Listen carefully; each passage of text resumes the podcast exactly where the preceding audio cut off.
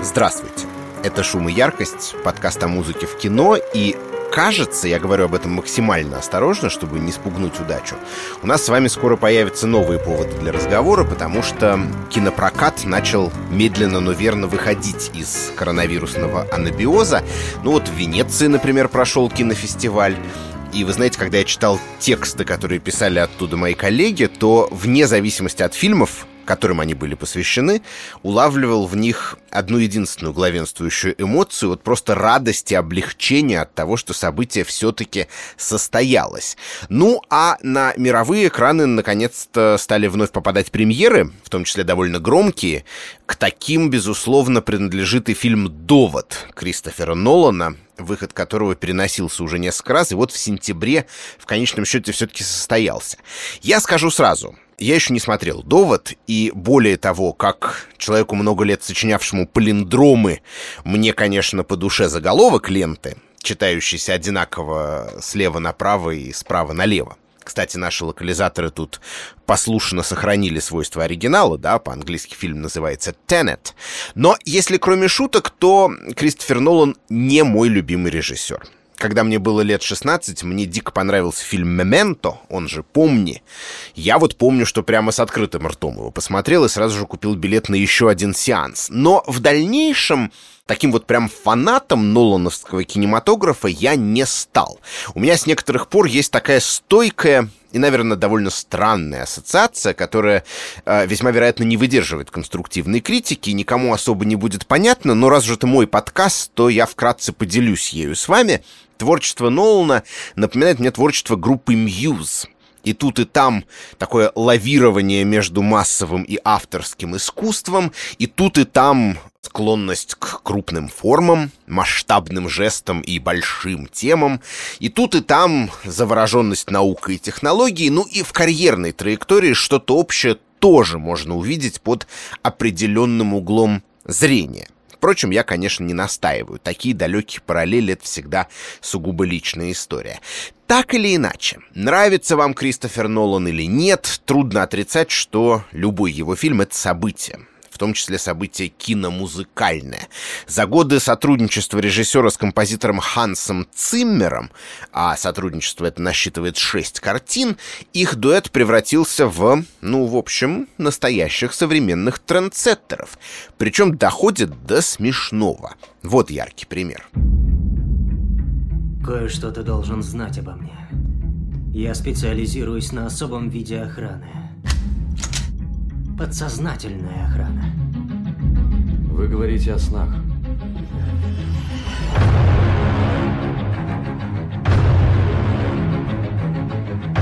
У мистера Коба деловое предложение, которое надо бы обсудить. Работу предлагаете?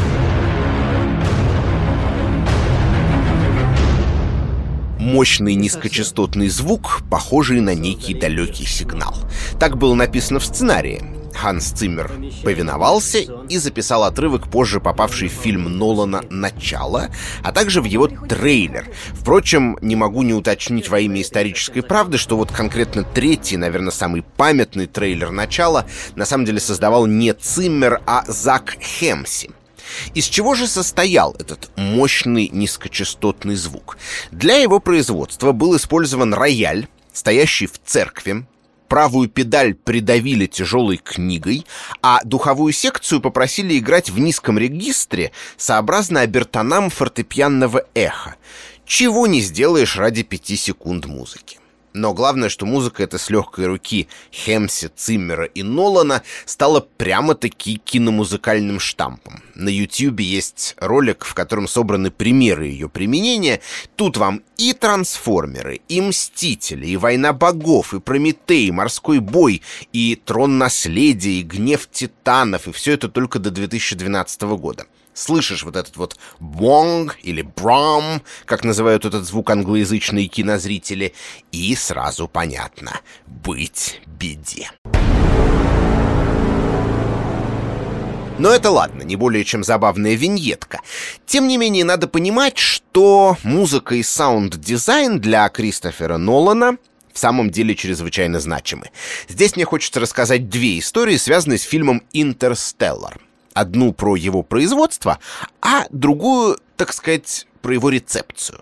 Ну, с производством ситуация была вот какая.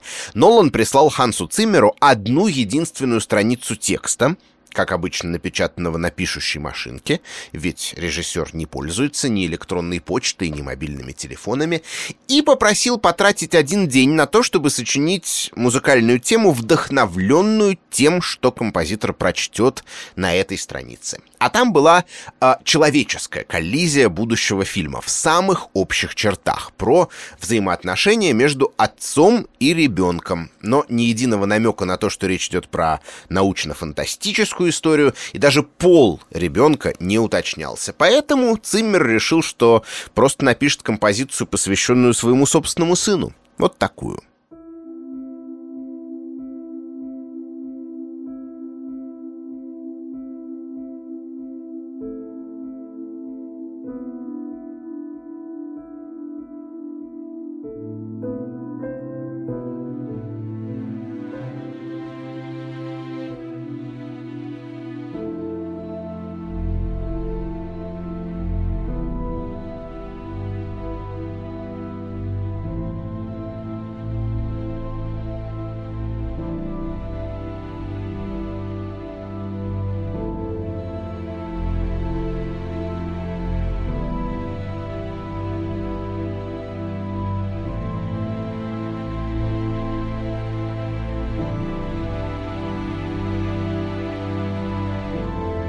Дальше выяснилось, что в фильме у главного героя будет не сын, а дочь, но музыка, тем не менее, как влетая, легла в довольно расплывчатый на тот момент Нолановский план. Когда композитор спросил у режиссера, как ему понравился отрывок, тот ответил, ну что ж, круто, из этого я смогу сделать кино. То есть можно сказать, что «Интерстеллар» родился из звукового источника. Это к вопросу о том, какую роль звук играет в кинематографе Кристофера Нолана. И второй момент, касающийся судьбы уже вышедшей картины. Не прошло и пары дней со старта показов в кинотеатрах, как зрители принялись жаловаться на необычную проблему. Дескать, в многих сценах «Интерстеллара» так странно выполнен микс, что почти не слышно, что говорят герои.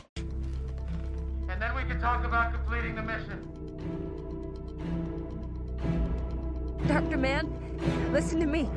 This is not about my life or Cooper's life. This is about all mankind. There is a moment. Режиссеру пришлось держать ответ. Это, сказал он, не несчастный случай, а абсолютно сознательное решение. Я не согласен с мыслью, что добиться ясности содержания можно лишь словами, утверждал Нолан в интервью Hollywood Reporter. И содержательная, и эмоциональная ясность достигается с помощью множества разных слоев, множества приемов, которые есть в моем распоряжении. Это не только слова, но еще и картинка, и звук. Я понимаю, что когда ты микшируешь фильм нестандартным образом, это застает некоторых зрителей врасплох. Но, надеюсь, они смогут оценить произведение таким, каким оно было задумано. Конец цитаты. Это важная цитата. Она выдает ключевую особенность Нолановского подхода. Как и положено режиссерам, которых в западной традиции принято называть французским словом «auteur», он абсолютный контрол-фрик. Алекс Гибсон, музыкальный супервайзер, работавший с Ноланом со времен фильма «Бессонница» 2002 года, рассказывал, насколько тщательно режиссер контролирует все аспекты производства своих картин. Гибсон признавался, что никогда не встречал такой дотошности. Это, конечно, распространяется и на музыку. Работая над фильмом «Начало», Нолан изводил Ханса Циммера постоянными просьбами совсем минимальных косметических переделок уже готовых композиций. А потом, когда композитор, тяжело вздохнув, присылал новые версии, мог отказаться от них в пользу старых, вроде бы ранее забракованных. Но это, в конце концов, не более чем творческая кухня. Интереснее попробовать ответить на более общие вопросы. Что значит для Нолана саундтрек? Каков он? Из чего состоит? Что ж, начать, вероятно, надо с очевидного. Конечно, музыка в фильмах режиссера неоднородна и всякий раз подчиняется новой творческой задаче. Было бы странно, если бы в экспериментальном инди-фильме типа «Мементо», в картинах из франшизы о Бэтмене, в космическом «Интерстелларе» и в «Дюнкерке», кассовом блокбастере про Вторую мировую войну звучало бы одно и то же. Тем не менее, определенные общие черты в его саундтреках проследить можно. И, наверное, хотя бы отчасти это связано с тем, что работать над ними Нолан предпочитает с довольно ограниченным количеством композиторов. Собственно, до недавнего времени их было двое. Дэвид Джулиан, работавший над преследованием, мементо, бессонницей и престижем, и Ханс Циммер, автор музыки к трем фильмам Бэтменовского цикла «Началу», «Интерстеллару» и «Дюнкерку», порой в соавторстве с Джеймсом Ньютоном Ховардом, но чаще сольно. С доводом в дело вступает новая фигура, Людвиг Йорансон. Но поскольку этот фильм, как и было сказано, я еще не видел, о Йорансоне мы порассуждаем в другой раз. Что же до Джулиана и Циммера, то, конечно, это очень разные авторы с разными возможностями и разными предпочтениями. Как минимум, первый больше работает с электроникой, а второй с живыми оркестровыми партитурами. И тем не менее, есть несколько концептуальных сюжетов и музыкальных мотивов, которые проходят чуть ли не через все их работы для Нолановских фильмов, как сказали бы в плохом советском тексте, красной нитью.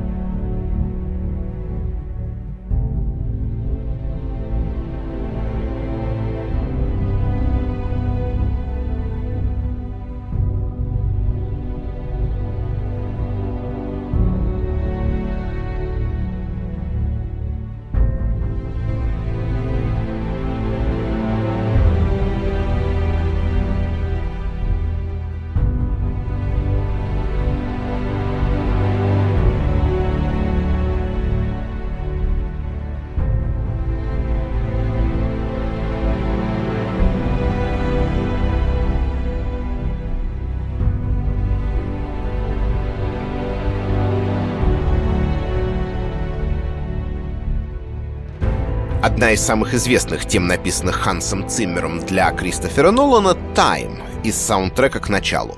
Это действительно впечатляющая вещь с эпической эмоциональной аркой, соответствующей Нолановскому кинематографическому размаху.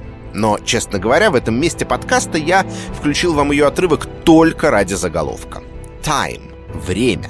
Пожалуй, нет категории, которая столь же сильно завораживала бы режиссера — Большинство его картин так или иначе имеют с ней дело. В «Мементо», фаворите моей юности, время движется в обратную сторону из-за нарушения памяти главного героя. В «Интерстелларе» час, проведенный в космосе, идет за несколько лет на Земле. В начале время сна и бодрствования идут с разной скоростью. Отсюда один из постоянных мотивов в саундтреках Нолановских фильмов, который можно обозначить как мотив тикающих часов. Особенно это заметно в «Дюнкерке», где нам известен даже, так сказать, провинанс конкретных часов. Кристофер Нолан передал Хансу Циммеру свои собственные старинные карманные часы с тем, чтобы тот сэмплировал их звук и в дальнейшем вплел его в ткань саундтрека.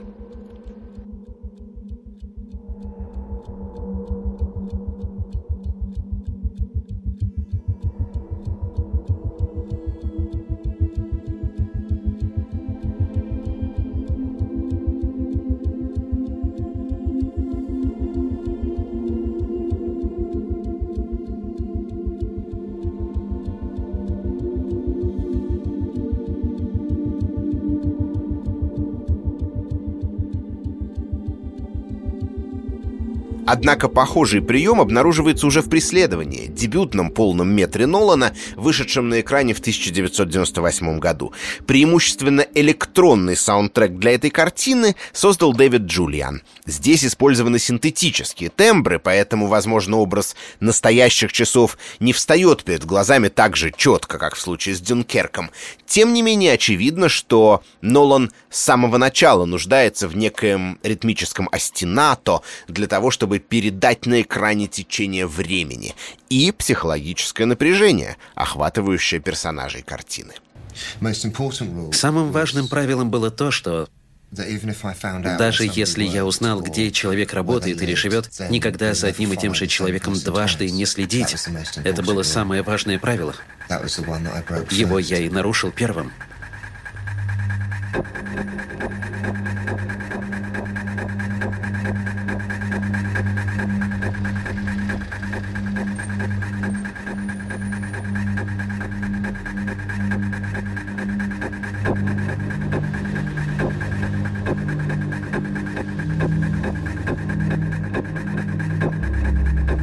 Ритм — это один из трех китов, на которых стоит любая музыка наряду с мелодией и гармонией.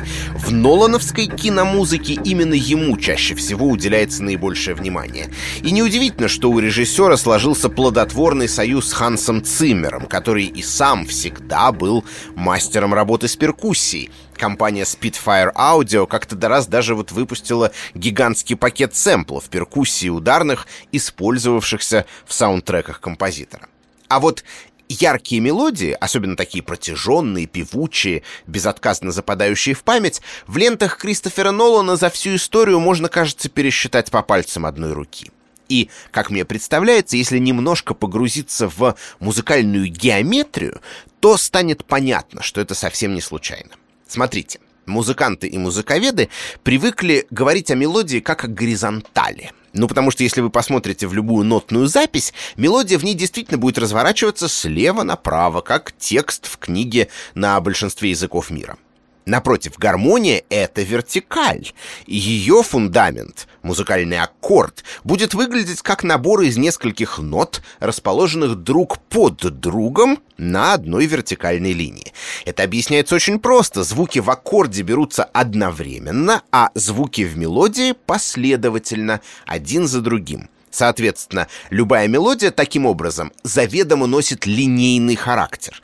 Мелодии отличаются друг от друга по метру, по темпу, по характеру, но все они жестко и безальтернативно определены во времени. Вторая нота в мелодии берется после первой, а не наоборот, иначе это уже будет какая-то другая мелодия. А теперь вспомним про темпоральные игры, в которые втягивает нас Нолановский кинематограф. Вспомним бесконечные флешбеки и скачки из одного временного плана в другой. Вспомним сны и пробуждения, с которыми не всегда понятно, вернулся ты в реальность или провалился в новый сон более глубокого уровня. Разве всей этой запутанной механике может подойти что-либо настолько внятное, как мелодия? Конечно, нет. Здесь нужны какие-то другие решения. И вот одно из них —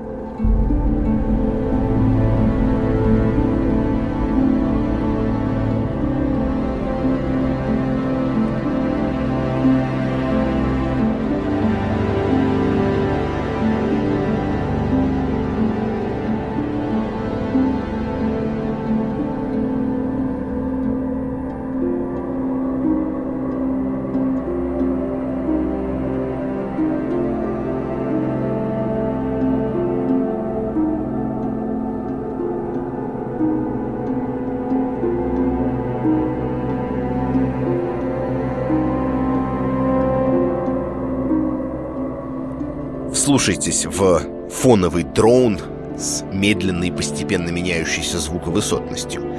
Да, границы каждого из звуков здесь неуловимы, но при этом мы можем безошибочно утверждать, что высота тонов идет вверх, правда? Из нижнего регистра в верхний. Что ж, это действительно так, но лишь отчасти. Композиция Дэвида Джулиана, обозначенная в саундтреке к фильму «Престиж» как «Колорадо Спрингс», незаметно нас обманывает.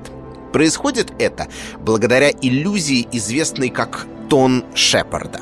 Роджер Шепард был американским психологом, впервые обратившим на нее внимание. Представьте, что перед вами фортепианная клавиатура.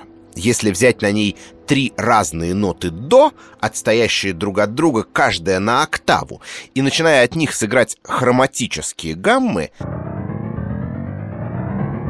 но при этом громкость самой верхней из трех гамм будет постепенно снижаться, громкость средней оставаться неизменной, а громкость нижней повышаться — то дальше, когда вы вернетесь в исходную точку и вновь начнете все сначала, возникнет ощущение, что высота звуков продолжает расти.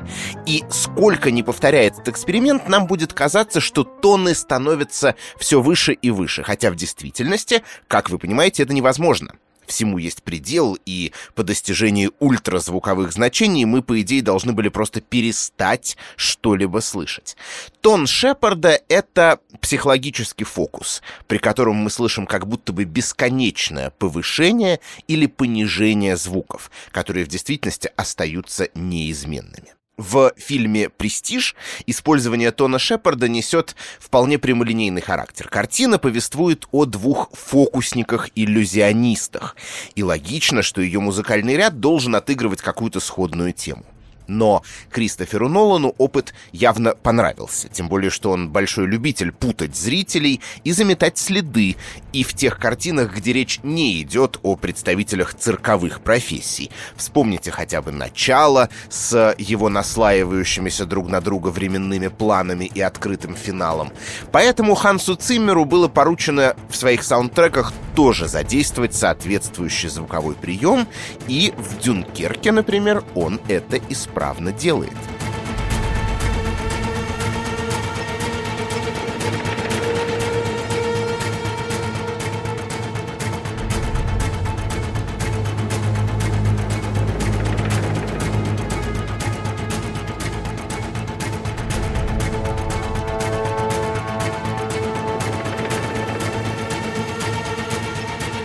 А в начале раз уж мы о нем заговорили, применена несколько другая схема, но тоже по-своему весьма эффектная и тоже содержащая в себе некую спрятанную глубоко внутри обманку.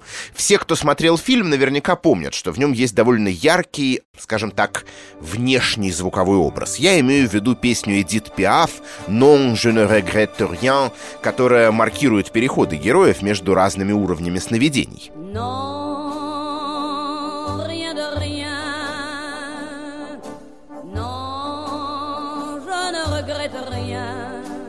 Надо сказать, что Кристофер Нолан подумывал вычеркнуть линию с этой композиции из картины или заменить ее на какую-нибудь другую, особенно после того, как стало понятно, что на роль Мел, жены главного героя, приглашена французская актриса Марион Котияр, ранее блиставшая в биопике Эдит Пиаф «La vie en rose».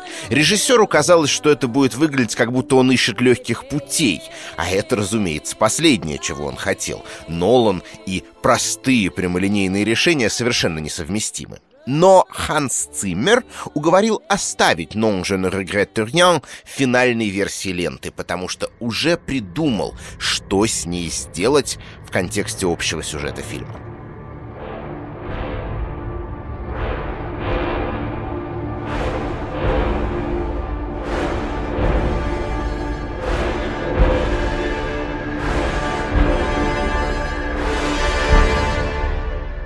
Сейчас это общее место для всех, кто хоть немного интересовался началом и читал критику фильма и иные сопровождающие его тексты. Но когда 22 июля 2010 года пользователь по имени Кэмерон Уайтхаус выложил на YouTube короткое полутораминутное видео, оно произвело эффект разорвавшейся бомбы. В видео фигурировал вот этот отрывок. В циммеровском саундтреке он называется Half Remembered Dream, а также вступает вступление к «Non je ne regrette rien».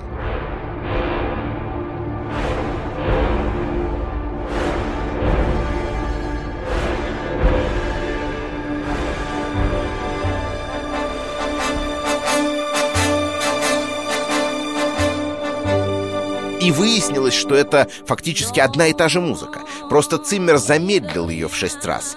И кафешантанный вальсок а музыка песни Пиаф представляет собой именно его, если закрыть глаза на текст, жизненную историю и вокальную манеру самой певицы, превратился в нагоняющий морок киносаундтрек.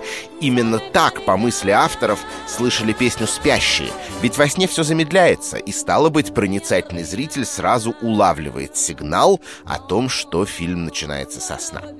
Впоследствии стало известно, что это не единственный пример подобной работы с источником. Многие другие отрывки звуковой дорожки к началу также имели в своем фундаменте ту же самую французскую песню, а точнее ее мельчайшие мотивные элементы, причудливо видоизмененные композитором. «Ну, конечно», — охотно признавался Ханс Циммер, — «все так и есть. Я только удивлен, что понадобилось столь долгое время, чтобы это кто-то заметил». Стало быть, вновь, иллюзия, обманка, фокус. Один из столпов нолановского кинематографа и нолановской киномузыки. Думается, именно эти две темы, тема времени и тема иллюзии, объединяют разномастные саундтреки к фильмам Кристофера Нолана. А дальше, в зависимости от конкретной задачи и от доступных возможностей, могут использоваться разные краски. Помимо традиционных электронных и симфонических. Ну, например, в том же начале звучит гитара Джонни Марра из группы The Smiths.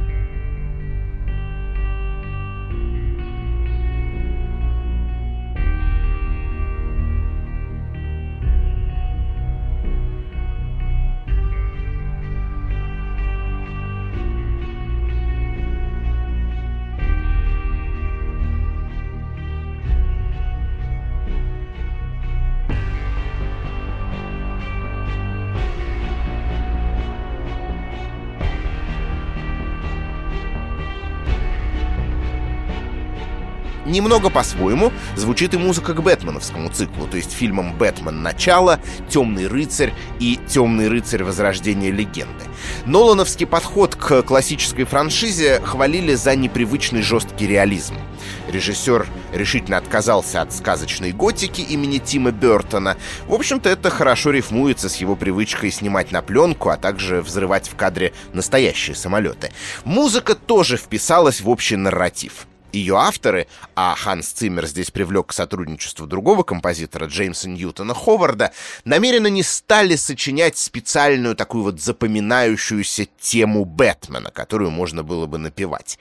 Есть мелодия, которая звучит во всех трех картинах, но лишь мельком.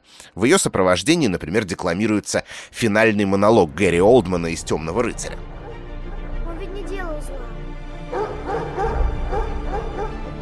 Потому что он герой, которого Готэм заслуживает. Но не тот, который нужен городу сейчас. И мы преследуем его. Потому что он выдержит. Потому что он не герой.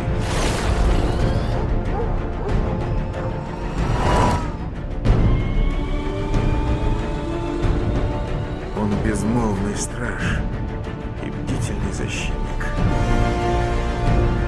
Темный рыцарь. Зато Ховард и Циммер занятно разделили обязанности. Получилось, что один отвечает за экшн-сцены, а другой за лирику и человеческое. А потом один за Харви Дента, а другой за Джокера. Вот нежная музыка, символизирующая Харви,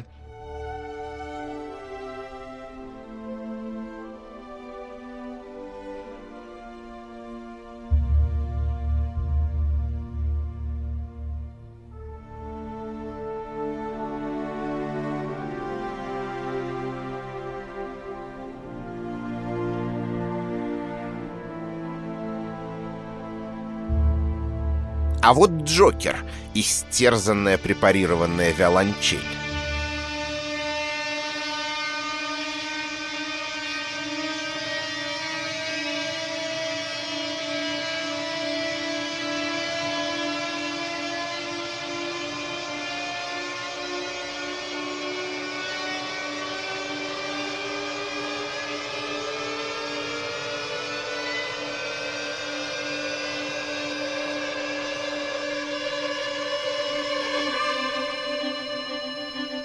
Ну, а в третьей ленте про возрождение легенды, конечно же, выделяется клич Бейна и трек с хором голосов, кричащих «Дэши Басара». Мозговым центром тут выступил Ханс Циммер. Он понимал, что требуется что-то особенное, то, что будет отличать очередную партитуру от предыдущих, в том числе бэтменовских, и предложил использовать какой-нибудь первобытный возглас. Нолан откликнулся словосочетанием, которое вроде как в переводе с марокканского означало «восстань, поднимись». Ну, правда, потом выяснилось, что это не совсем так. В действительности «дэши басара» означает «он поднимается». Ну, ладно, невелика беда. Первый драфт композиции записывали 11 друзей Циммера. Звучит как название другого фильма, правда? А для финального были использованы голоса 107 человек из множества разных стран мира.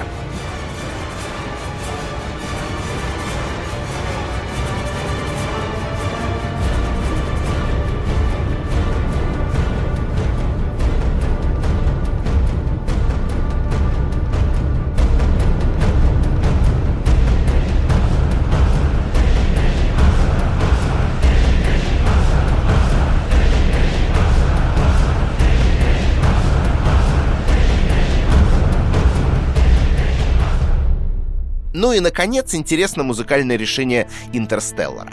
С этого фильма мы сегодня начинали, и мы закончим. В целом, в саундтреке здесь слышны те же приметы, о которых мы уже говорили. И тиканье часов, и иллюзия обманки с как будто бесконечно поднимающимся звукорядом, и обилие низкочастотного гула, и интересные ритмические решения — есть, однако, и кое-что новенькое. В композициях Ханса Циммера на сей раз активно, и я бы сказал изобильно, задействован орган. Причем не электроорган, напоминавший бы о рок-музыке, а настоящий старинный церковный орган. Ну вот, пожалуйста, один из ярких примеров.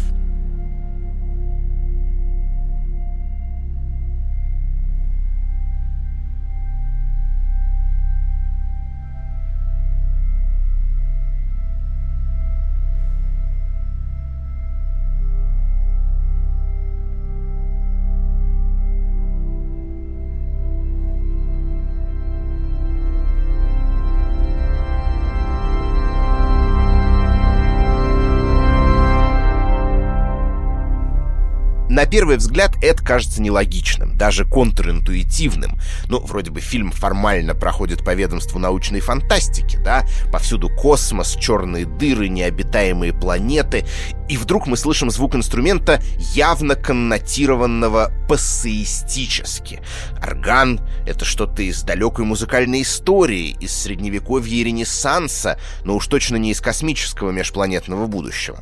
Тем не менее, как вы догадываетесь, выбор инструментальной краски здесь совсем не случайен. Как будто что-то у Кристофера Нолана вообще может быть случайным. Более того, можно даже сказать, что режиссер и его верный соратник Ханс Циммер впутывают нас здесь в очередную игру временных планов. Дело в том, что на протяжении многих столетий орган считался буквально-таки пиком человеческой креативности, самым высокотехнологичным приспособлением из всех, которые людям могли видеть в повседневной жизни. Известна история, когда византийский император подарил орган франкскому правителю Пипину Короткому, тот мгновенно распорядился установить его в соборе в городе Кампьене, чтобы люди теряли дар речи от восхищения и получали зримое свидетельство того, что правящей династии благоволит сам Господь. Оттуда, собственно, и пошла европейская традиция установки органов в храмах. В Византии они использовались иначе. Теперь понятно, правда, при чем тут Интерстеллар? Орган — это, можно сказать, космический корабль своей эпохи. Устройство, повергающее в трепет и доказывающее, каких технологических высот может достичь человечество. И с учетом этого аранжировка композиции саундтрека Ханса Циммера выглядит как раз вполне логично и уместно.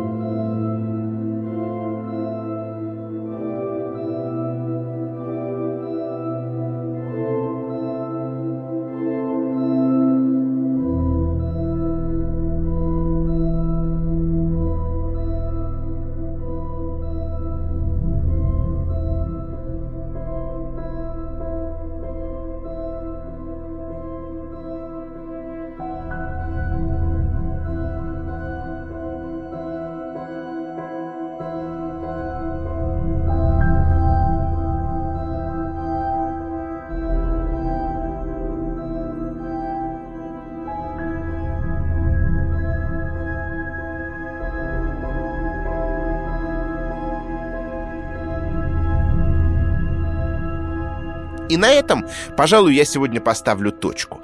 Подкаст «Шум и яркость» мне по традиции помогали придумывать и собирать звукорежиссер Алексей Пономарев, редактор Даулет Жанайдаров, продюсер Женя Молодцова и главный редактор кинопоиска Лиза Сурганова. Слушайте нас на любых стриминговых платформах, ставьте оценки, лайкайте, шерьте, а также рассказывайте о нас друзьям и знакомым, особенно тем, кто неравнодушен к музыке, к кино или к музыке в кино.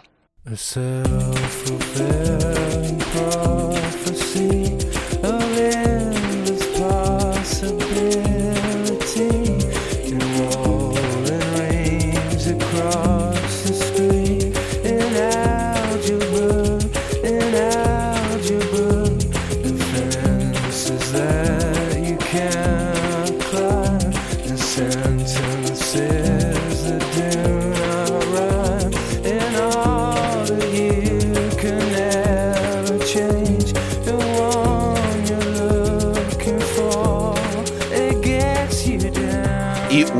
совсем на десерт хочется послушать что-нибудь максимально далекое от тех звуков, которые фигурировали в сегодняшнем подкасте.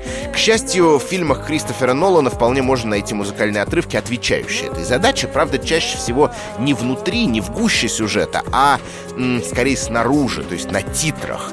Именно на титрах фильма «Престиж» звучит песня «Analyze» Тома Йорка, с альбома Eraser.